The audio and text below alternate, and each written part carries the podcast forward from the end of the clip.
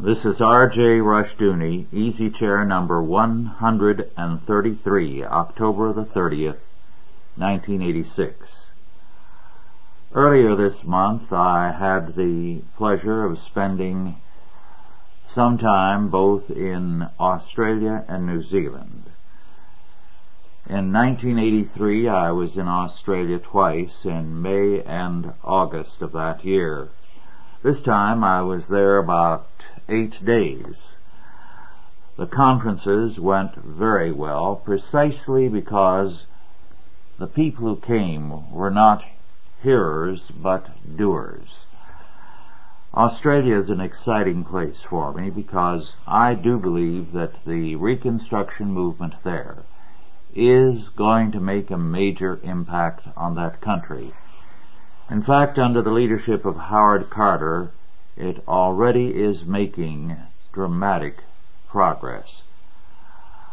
I do want all of you to be in prayer for the work of Howard Carter and his associates and the work of reconstruction there. I wish I could take time to go into some of the uh, things that are being undertaken there, but I am short of time. I have so many things that are lined up for me to consider. One little uh, by the way point. Anytime you go overseas, though it be to an English speaking country, you do find that there are differences in the kind of words used and in the meaning of some words. One of the things that uh, struck me as curious, and I wondered as to the origin of it, was the word used for restroom in Australia New Zealand. The word is loo, L-O-O. So on returning home, I turned to John Train's book on remarkable words and looked up loo, and I found out the origin of that term. The English apparently, like the French, feel that certain things are better named with a foreign word. Now the flush toilet was an English invention and was in fact perfected by Thomas Crapper. Some of the lower classes used his name to uh, designate the flush toilet, but most people in England felt that a more genteel word should be used, and so they went to the French and took loo, which was regarded as much more genteel. However, the actual French expression which they shortened to loo is loo à la anglaise, meaning the English place, which indicates that the uh, English use a French term and the French throw it right back across the channel at the English.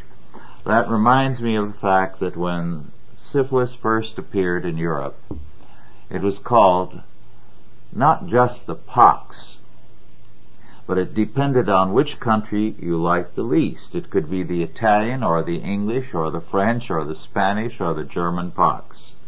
So, language sometimes is very revealing of uh, people's likes and dislikes and their genteelism.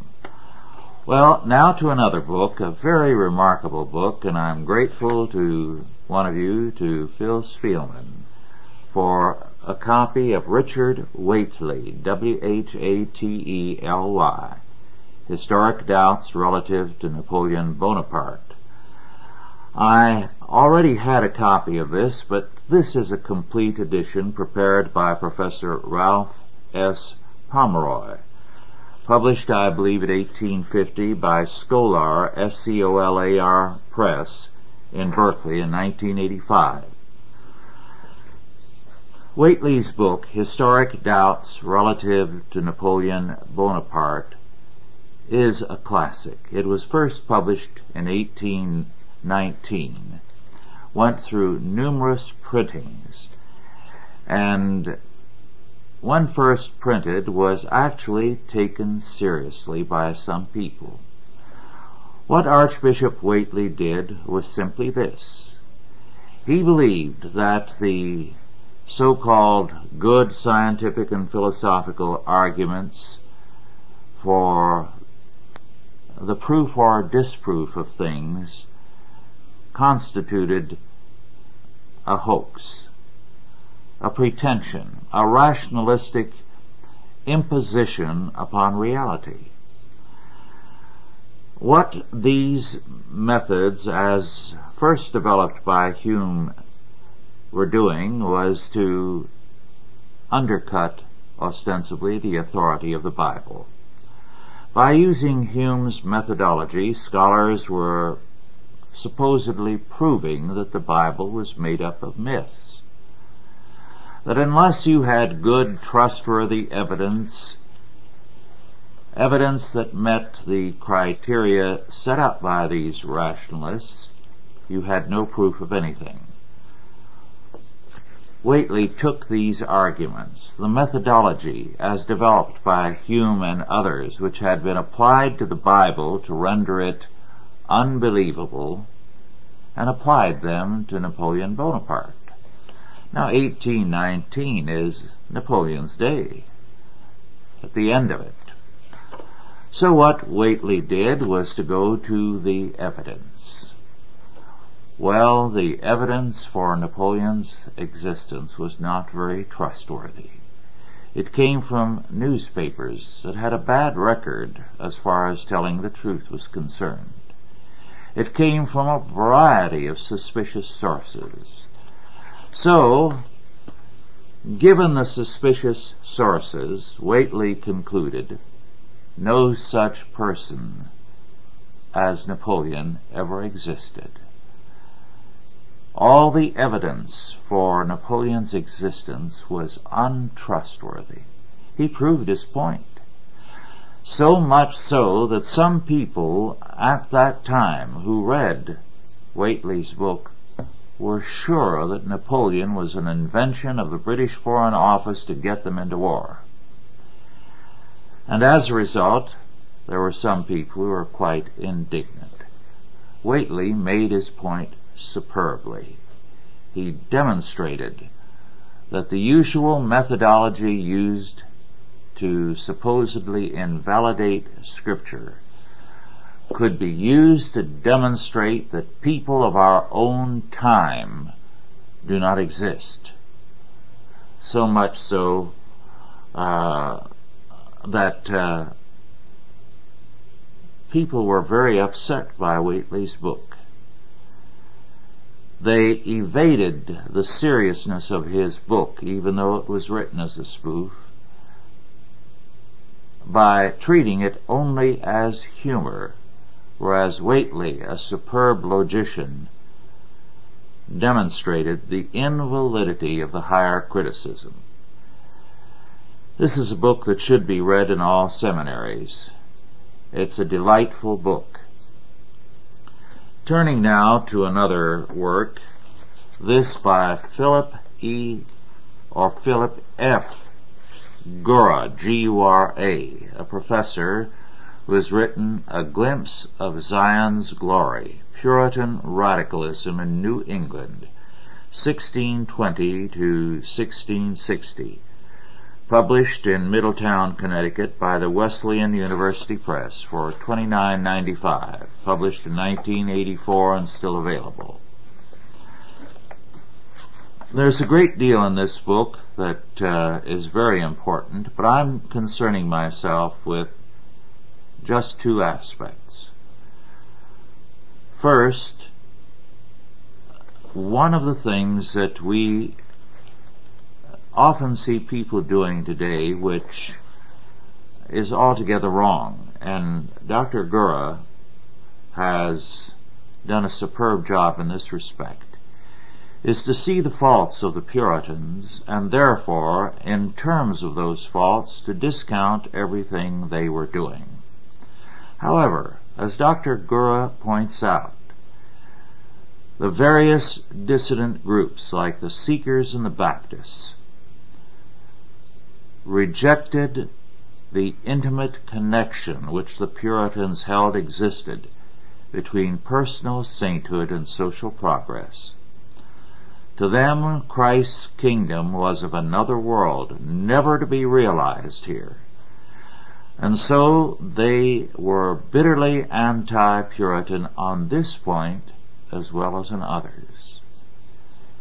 Their perspective was otherworldly, whereas the Puritans were intensely concerned with establishing the kingdom of God here on earth. Together with this emphasis, these people had another very, very dangerous belief, one that at times affected also many of the Puritans. And it was this. The test of salvation was experiential rather than scriptural, emotional rather than logical, using Dr. Gura's words. Well, the implications of this also were far, far reaching because the impact of it was to say that it wasn't knowing Scripture. It wasn't the doctrines of Scripture. It wasn't knowing the meaning of the atonement and what Christ's atoning death has done for you. But it was, did you have an emotional experience? It was this that constituted the fact that you were saved. In fact, this was one of the things which infiltrated Puritanism and helped destroy it. You were not saved unless you had had some kind of emotional experience, according to these people. And you could date the day and the hour when you had this emotional experience. Your knowledge of scripture, your trust in the Word of God, your belief that it was the atoning blood of Jesus Christ that had saved you, all this was nothing unless you could say you had some kind of emotional experience. Well, these two aspects, separating the salvation of the individual from the redemption of society, and giving priority to the emotional aspect over the biblical have continued to work their harm in American Christianity from the colonial era to the present. Turning now to another work, an older book, published in 1964 first of all, and again in 1978 by the University of Notre Dame Press. Beryl Smalley, S-M-A-L-L-E-Y, The Study of the Bible in the Middle Ages.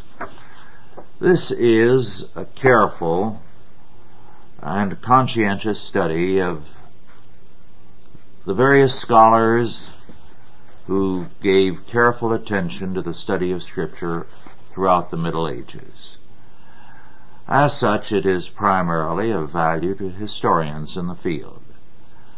However, in her conclusions, Miss Smalley makes a very important point.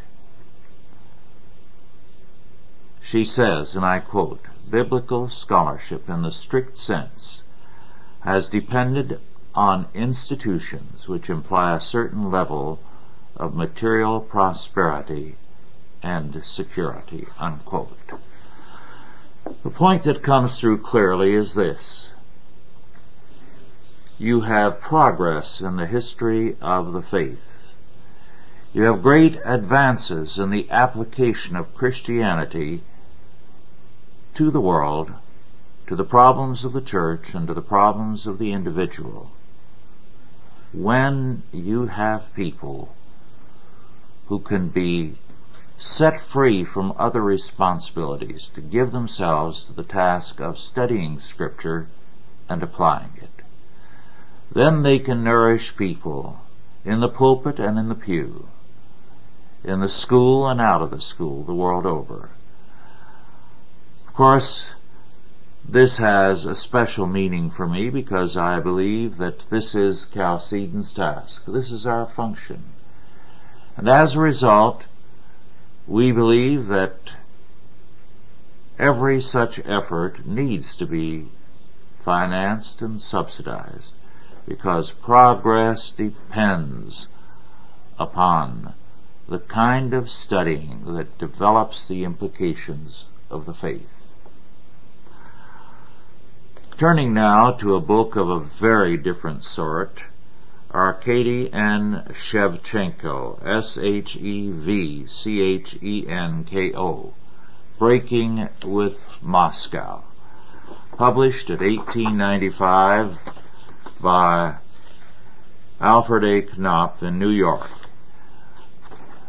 A book that is quite different from other books by defectors. Uh, Shevchenko to date is the highest ranking Soviet official ever to defect. At the time of his defection, he was Under Secretary General of the United Nations. Thus, the perspective he gives us is unlike that of other defectors, some of whom have come out of the bureaucracy, some out of the general public, some out of the military, and so on. Shevchenko comes from the top. The result is a very different vision of what constitutes life in the Soviet Union. There's so much in this book that is important that it would be a temptation to spend all evening with it. However, I want to concentrate on one point in particular. What comes through most clearly and what struck me most forcibly was the isolation of the leadership from the facts of Soviet life. This isolation is so great that the leadership is isolated from the reality by the KGB, which does the dirty work, and the leaders at the top are more ignorant than you and I of the realities of life. For example, Shevchenko writes that one of Brezhnev's assistants told me his boss had not quite realized how widespread the practice was of incarcerating political dissidents in mental institutions. Consider that. The simple fact that political dissidents are put into medical, uh, mental institutions and regularly, routinely mistreated was largely unknown by Brezhnev. The interesting thing is that Shevchenko worked very closely with Gromyko. He gives us a long and very, very revealing picture of uh, Gromyko. But again, we have the same fact that he stresses. Gromyko knew nothing about the real life in the Soviet Union. Gromyko's daughter told Shevchenko that she knew that for 25 years at least, if not all his life, Gromyko had never set foot on the sidewalks of Moscow. He was always isolated from the people. He was driven from home to his office by a chauffeur.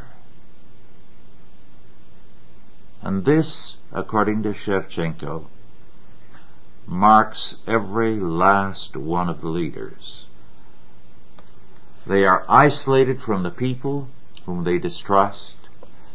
They have no recognition of what the common life of the people is like, and hence are ignorant of the realities of everyday life.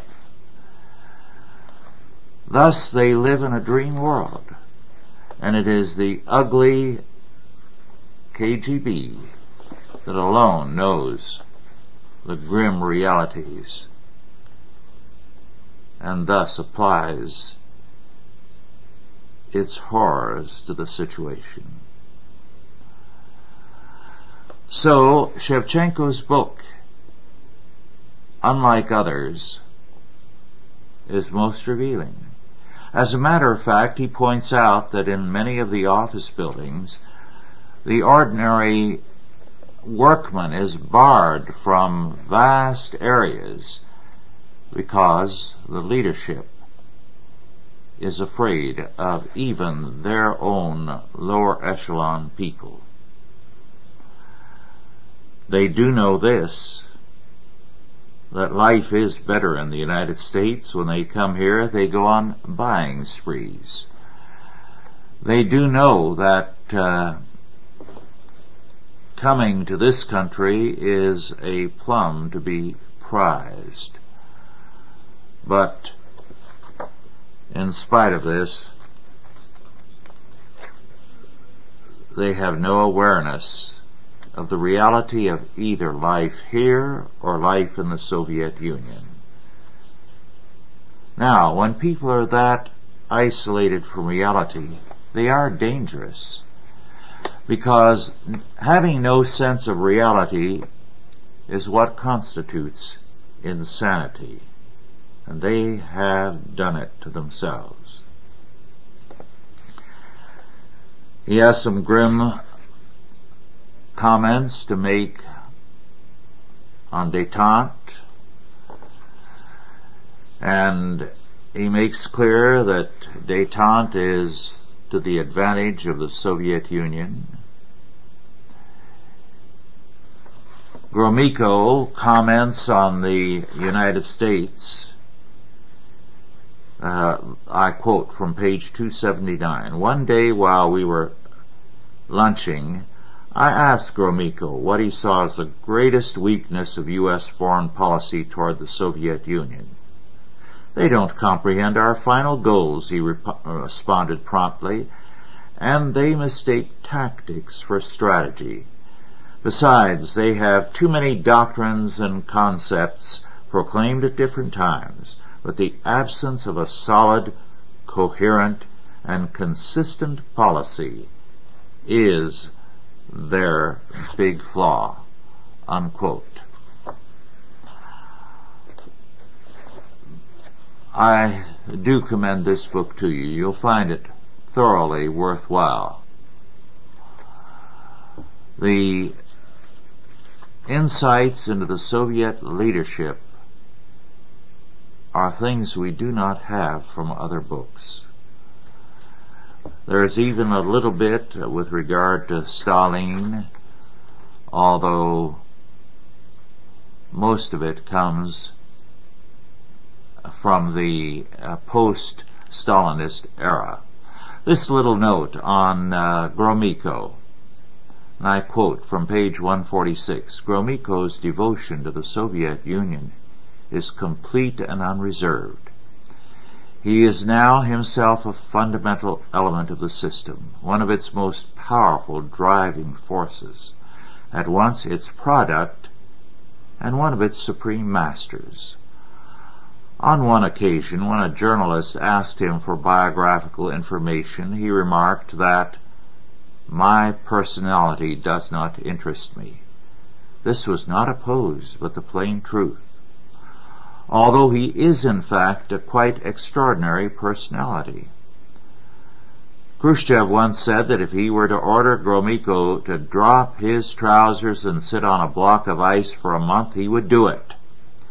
The Premier's way of paying homage to the near legendary tenacity and persistence of his foreign minister.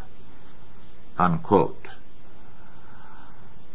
Well, that little uh, paragraph, I think, is very revealing. It tells us something about the dedication of some of these leaders. How they have submerged their personality to the Soviet Union.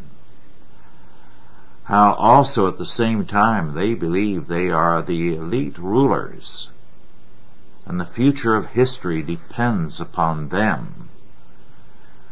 And so they live like tsars, but at the same time with a radical dedication to their beliefs. I strongly recommend this book. I wish men in Washington would also read it. Then very briefly, in Insight magazine for October 20, 1986, is a two-page article entitled Struggle for the Presbyterian Soul. I don't know how good the title is because it doesn't seem like much of a struggle given the apostasy within that church. For example, we read, and I quote, a professor at Louisville Theological Seminary, a Presbyterian institution in Kentucky, was asked, who was Jesus? He responded simply, Jesus was a dead Jew, thus denying belief in Christ's divine nature and resurrection, unquote. There's more of this sort, but enough to indicate that this is a church that does not even make a pretense of being Christian when it allows this kind of thing to be taught in the seminaries. It is no wonder that membership is declining every year. Of another major church, the Episcopal Church, John Lofton remarked in one of his Our Man in Washington columns that if they continued their present trend, their radicalism and modernism, they would continue to lose and in due time their general convention could be held inside a phone booth. I think we have great cause for concern with the major denominations in this country, almost without ex- exception. They are far gone, are declining dramatically. And yet all too many people remain in such churches because they were born into it and they're going to fight to save their church. Although what there is left to fight for, I question and how God will deal with people who place the form and the denomination above Him and His Word is frightening to contemplate. Well, it's an excellent article and it raises a very pertinent question. Some men are fighting, some are good men. But as one man, Robert Campbell, president of the Presbyterian Lay Committee, has said, and I quote, if you want to proclaim the good news of Jesus Christ, you can't leave out a belief in the traditional understanding of his birth, death, and resurrection. To make him into some kind of merely human figure is not the good news. And if you change the definition of the good news, it is not evangelism in any Christian sense of the word, unquote. A good statement, except that instead of saying the traditional understanding of his birth, death, and resurrection, he should have said the biblical. And until he stands in terms of that, his stance will be weak. I'd like to turn briefly to a book first published in 1972, now out of print. Andrew M. Greeley, unsecular man, the persistence of religion. There's a great deal in the book that I have no use for, in particular Greeley's rather modernistic perspective on the faith. However, the first chapter, or better, the introduction, is excellent because at that point Greeley does look at the modern world realistically and critiques it uh, most ably. In fact, I think the same arguments could be applied against himself that he uses on others. For example, he deals with the fact that many scholars write regularly about the collapse of institutional religion. Greeley says, and I quote, I think that Professor Fontenelle is talking about a situation which is limited to his colleagues on university faculties and their counterparts in the mass and not so mass media. The fallacy of equating what goes on in the intellectual community, and only a segment of that, with the whole of society is one that has been so long enshrined among academics that he who questions it is viewed as just a little odd. Nevertheless, I will assert here the proposition that the religious crisis of the intellectual community by no means reflects the religious situation of the mass of people. Western man, modern man, technological man, secular man are to be found for the most part only on university campuses and increasingly only among senior faculty members as the students engage in witchcraft, astrology, and other bizarre cultic practices. Unquote.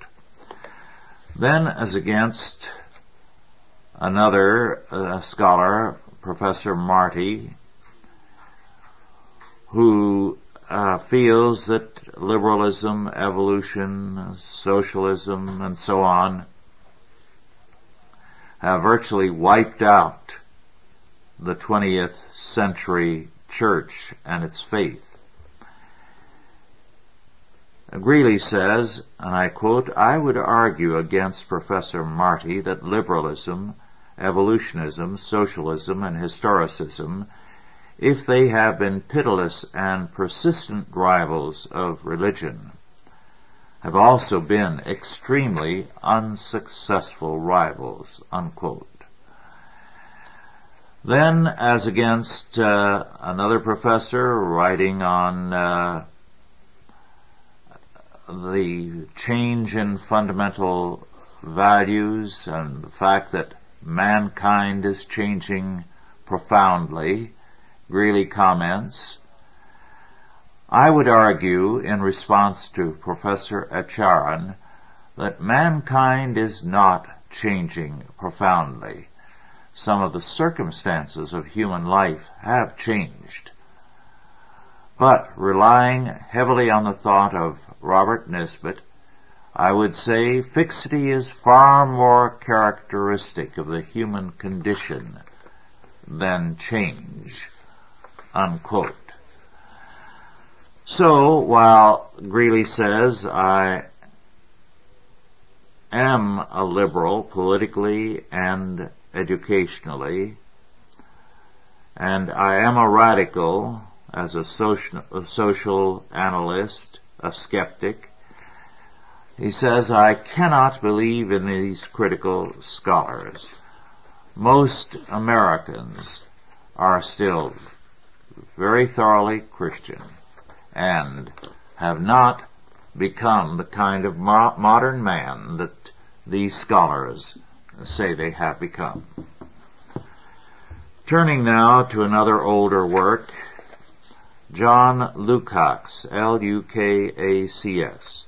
Historical Consciousness or the Remembered Past, published by Schocken Books in 1985, but uh, this is largely a reprint of something published in the 50s. The introduction, uh, written in 1985 on the state of historical knowledge, is excellent. Um, the rest of the book is rather mediocre. But in the introduction, he does deal with some of the fallacies of our modern society and culture very, very tellingly. I'd like to quote uh, from a paragraph. Much of this, the supposed uh, changes in our society, much of this has been due to the degeneration of civilization during the age of universal education, and to the alarming shift, mostly during this century, from verbal to pictorial communications and culture, including the shift from verbal to pictorial imagination in the minds of millions. Yet we still think in words when we think, perhaps in cliches and automatic phrases, but in words nonetheless. The connection of language with the mind is inescapable, which is why the Chinese adage of a picture being worth a thousand words is largely nonsense, unquote. And so Dr. Lukács attacks our depreciation of history, our failure to understand history or be concerned about it, because our education has sought to shift us from the verbal to pictorial, which is what the look-see method is all about. Phonics, of course, reestablishes education on the verbal, and this is the methodology of Christian schools. As he continues to develop the implications of this shift, he cites George Orwell's statement of more than 40 years ago, and I quote, We have now sunk to a depth where the restatement of the obvious is the first duty of intelligent men. Unquote. Dr. Lukács is concerned with the absurdities of contemporary history. In 1972, he tells us, a caucus of gay historians was officially recognized by the American Historical Association when we read about that, we must recognize that uh, we have men in Christian colleges who insist on denying that there is no such thing as a Christian history of the past or a Christian historiography. At the same time, they are ready to bow the knee to feminist historiography and homosexual historiography. These people are so eager to have professional respect from an establishment that is degenerate. Interesting too, Lukács comments, and I quote, already in the United States, some of the best history is being written and researched and thought by certain amateurs, unquote.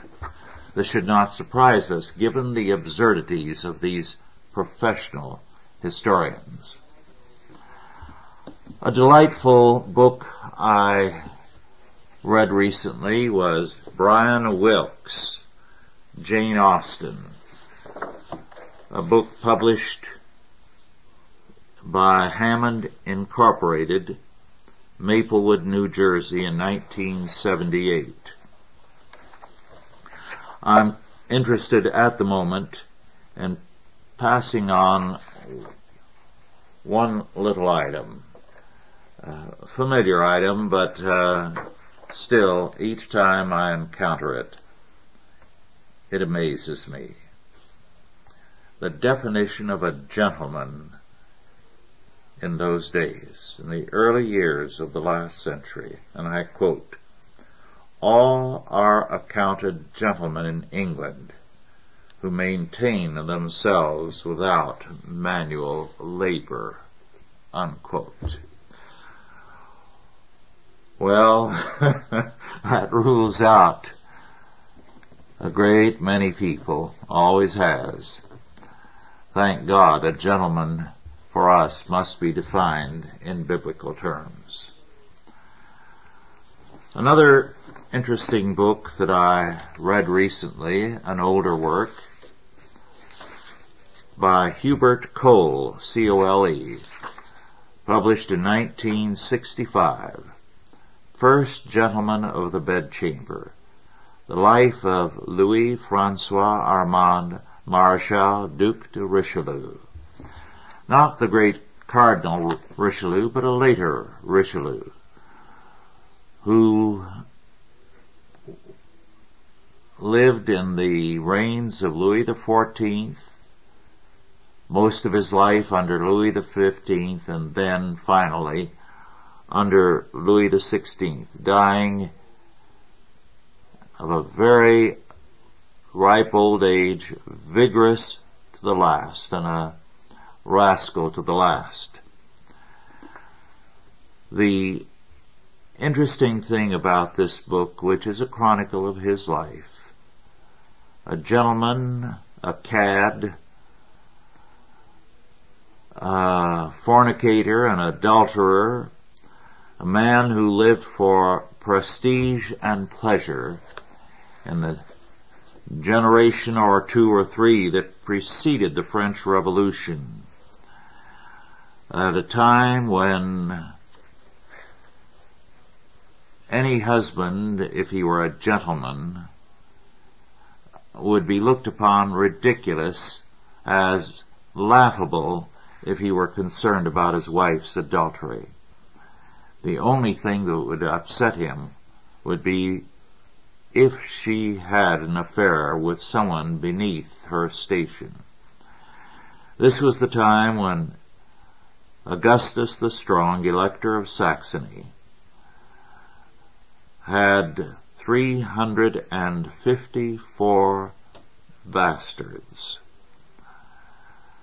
Quite a number. These were the acknowledged ones.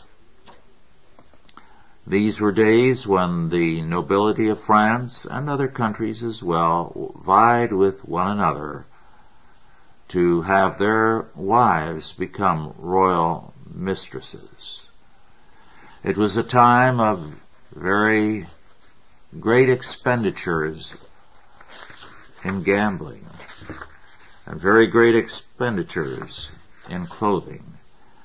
At one wedding, for example, the wedding dress was so heavily embroidered and so thickly encrusted with jewels that the skirt alone weighed 30 pounds more than a cavalryman's cuirass. Well, the book is an interesting chronicle because it tells us why the French Revolution was inevitable. The ruling class had made itself irrelevant. Irrelevant to God and man. And therefore, once the revolution began, nothing could stop it. These people had nothing to defend, were not worth defending, and their regime collapsed quickly and totally.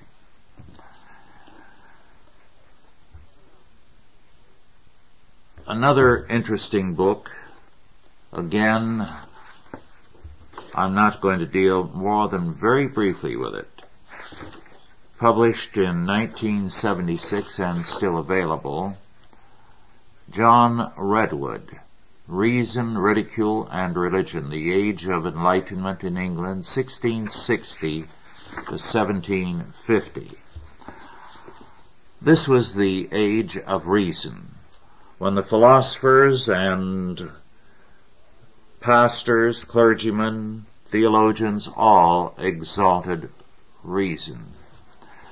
Reason was the great ally of man and of religion, and everything was brought to the bar of reason. Well, the man who punctured this balloon, to my satisfaction at least, was Rochester, one of the most profligate and immoral men of his day. A thorough degenerate, but a man who recognized the uh, fallacious nature of the thinking around him. Because whereas everyone was exalting reason as the ally of religion and virtue, Rochester said reason is an ally of lust. And in his own life demonstrated that reason was a marvelous ally of every kind of evil. He thereby reduced to nonsense the whole position of the philosophers of his day. Now to a rather sad book by an English scholar, Edward J. Bristow. The title, Prostitution and Prejudice, The Jewish Fight Against White Slavery, 1870 to 1939. This was published by Schocken Books in 1983. Bristow is an English uh, scholar, I believe. Uh, he did receive his doctorate from Yale. At any rate, what Bristow has done in this book is to study one facet of a tremendous evil that prevailed in the last century and up to World War II. Since then, there's been general unconcern with the problem. This was the white slave trade. It began about the time that the French Revolution began. Its origins were diverse. One was the breakdown of, the family another urbanization, a third the decline of religious faith in many urban centers. And as a result, in one country after another, men, lawless men, began to exploit the women of their own country. And you had an international trade in transporting poor women. Women who were sometimes forced into the trade, but usually out of poverty drifted into it, into prostitution, shipping them to the frontier places, as in Latin America, to the gold fields of the American West and of Australia, to the Far East, to Turkey, and so on. The Jews exploited the Jewish women, the French, French women, the Italians, Italian women, the Japanese, Japanese women, the Chinese, Chinese women. The whole horrible history has never been fully written, but this is one of a few books written to document it. The ugly fact is that uh, the Jewish aspect of it attracted a great deal of attention in Austria. And Hitler read many of the exposés of it and formed his opinions of the Jews opinions that went into Mein Kampf with frightening consequences. The Industrial Revolution rendered a great deal of the economies of Central Europe and Russia obsolete. This meant tremendous poverty in the Jewish communities. Some of the girls felt it was better to become prostitutes and send money home to their parents than to stay there and starve to death. Many were deluded. One of the things that made it easy for this trade to flourish was that traditional customs were used by these procurers. In those days, all that was required for a Jewish marriage to be valid was for a man and woman to uh, take the vows in the presence of a couple of other Jews. Now, in terms of the new laws, this had no standing before the state. But for the girls, being old-fashioned, this still made a binding marriage. And such girls would be routinely married, great numbers sometimes by the same man as he went from village to village, and then shipped overseas into prostitution. They would send money home, and it was pitifully small, but a great help all the same, in that some of these girls were getting only three cents per customer and handling 50 and 60 per day. Their death, death rate was such that they were dying between 19 and 25 for the most part. The result was a very ugly situation. All over the world this was taking place. After World War II, one, the interest in doing something about this international traffic began to wane. By 1939, it was dead. And of course, with the sexual revolution in recent years, scarcely anyone is now interested in this kind of traffic. But it is a grim one, and this book is a very moving uh, document. The breakdown of the family is still a problem. It still creates crises. And you must remember the validity of this book and its thesis today is very great because the millions of runaway girls of the past 15, 20 years have all been exploited in like ways. And it is a continuing problem. It extends down into children now, very young boys and girls. So the problem has not disappeared. Another book which is related to this by John Costello, Virtue Under Fire, How World War II Changed Our Social and Sexual Attitudes, published by Little Brown and Company in Boston, 1985, 1795 is the price. Tells us how World War II had a great deal to do with the uh, a breakdown of social, sexual inhibitions with regard to sex and did lay the foundations for the sexual revolution. This is a superficial book compared to Dr. Bristow's work, but nonetheless it gives us a grim account of what transpired. We have to recognize that the family is the first line of defense with regard to individuals, children, women, and Christianity. As we see the family break down, we see the rise of the kind of thing that Bristow and Costello have written about.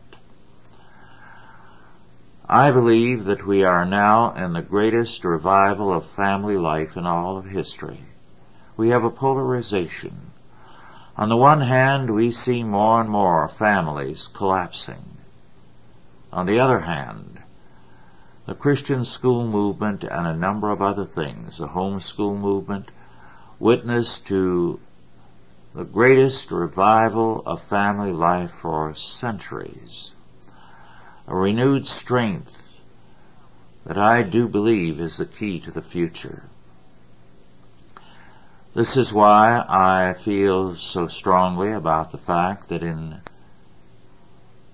many, many churches there are working women who need not work, but whose husbands want them to work and demand that they go to work because they want more luxuries for the family, recreation vehicles, and that sort of thing. The implications of this are very ugly. The family needs to be strengthened. Those of you who do stress the importance of the family and are involved in strengthening the internal life of your family and homeschooling and the Christian school movement and all. Know the dividends this is paying and will continue to pay. We're going to see these products of strong families command the future. The papers this week tell us that over 50% of the high school children in this country have experimented with marijuana. We can see, therefore, the danger to the future. These children are going to be a part of the dropouts. Dropouts from the future, people who are laid on the shelf, who whether or not they turn out to be hardworking citizens are not going to command the future. They're going to be drifters because their life has no focus. There is no focus in what the public schools are teaching today except man, except man's gratification and his needs. This constitutes social suicide.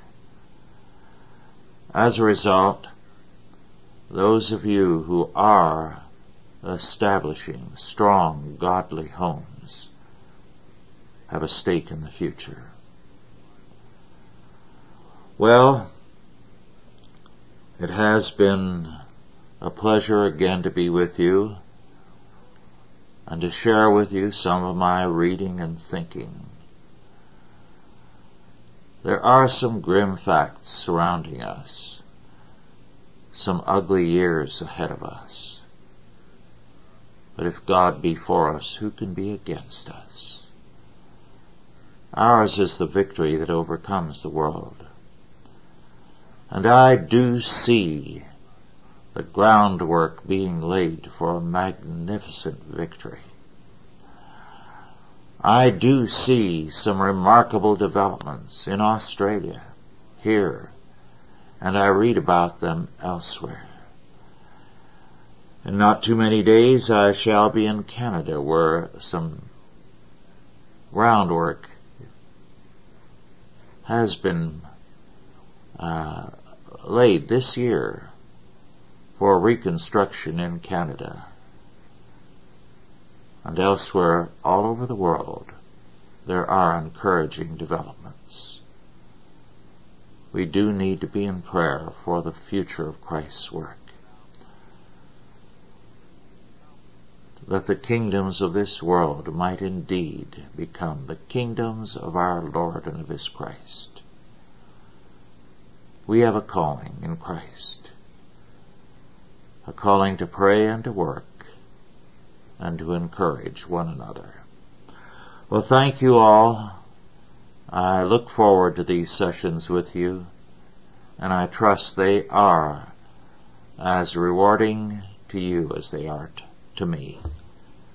Thank you and God bless you all.